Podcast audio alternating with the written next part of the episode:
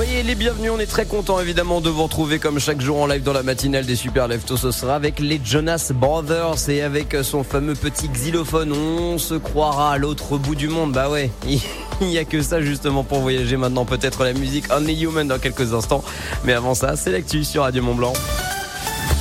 On fait le point bien sûr avec notre Audrey Bordier national. On fait euh, le point et on commence même, ma chère Audrey, par les bars et restaurants qui finalement ne rouvriront pas avant plusieurs mois.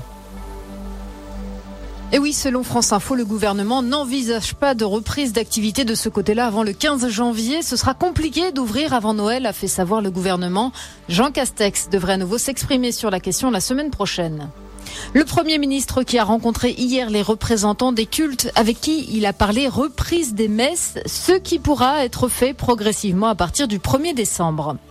Pendant ce temps, les laboratoires font la course. L'américain Moderna annonce à son tour un vaccin efficace à plus de 94% et qui pourra être disponible dès Noël. Plus de 30 000 personnes participent au test clinique.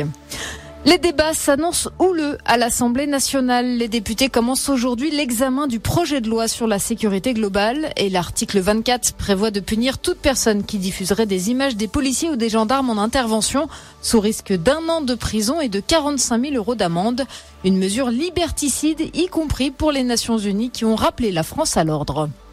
Journée de mobilisation des retraités aujourd'hui partout en France. Au-delà du pouvoir d'achat, ils dénoncent le peu de cas qui sont faits d'eux, pourtant les premiers touchés par l'épidémie. Ils regrettent que rien n'ait été fait entre les deux vagues, aucune embauche, y compris dans les EHPAD. Confinement oblige, il y a peu de défilés prévus. Un rendez-vous est quand même prévu cet après-midi à Annecy, 14h devant la préfecture. Le réseau Chamonix Bus adapte son offre de transport sur certaines de ses lignes beaucoup moins fréquentées depuis le début du confinement. Les lignes 1 et 2 continuent de fonctionner normalement du lundi au vendredi, mais le week-end, il y a un seul bus par heure. Depuis vendredi, le service de nuit a été complètement stoppé. Pas de changement en revanche pour les lignes 3 et 6 du centre-ville. Et attention, la gare routière et son espace vente sont fermés jusqu'au 27 novembre. Et puis la route blanche depuis le rond-point d'entrée de ville jusqu'à la sortie de ville sera fermée à partir de demain et jusqu'au 5 décembre. Des travaux sur le câble du téléphérique de l'aiguille vont être entrepris. À peine le championnat de Ligue Magnus commencé qu'il a déjà été suspendu. La semaine dernière, la Fédération de hockey sur glace a annoncé l'arrêt provisoire du championnat au moins jusqu'au 1er décembre à cause de la crise sanitaire. Les sportifs de haut niveau peuvent continuer à exercer, mais sans public, la situation n'aurait pas été viable pour les clubs. Alors Willy Besson salue une bonne décision. Il est le directeur commercial et marketing des pionniers de Chamonix. C'était vraiment très important d'avoir cette suspension puisque aujourd'hui, nous jouer huis clos, c'est économiquement absolument pas viable.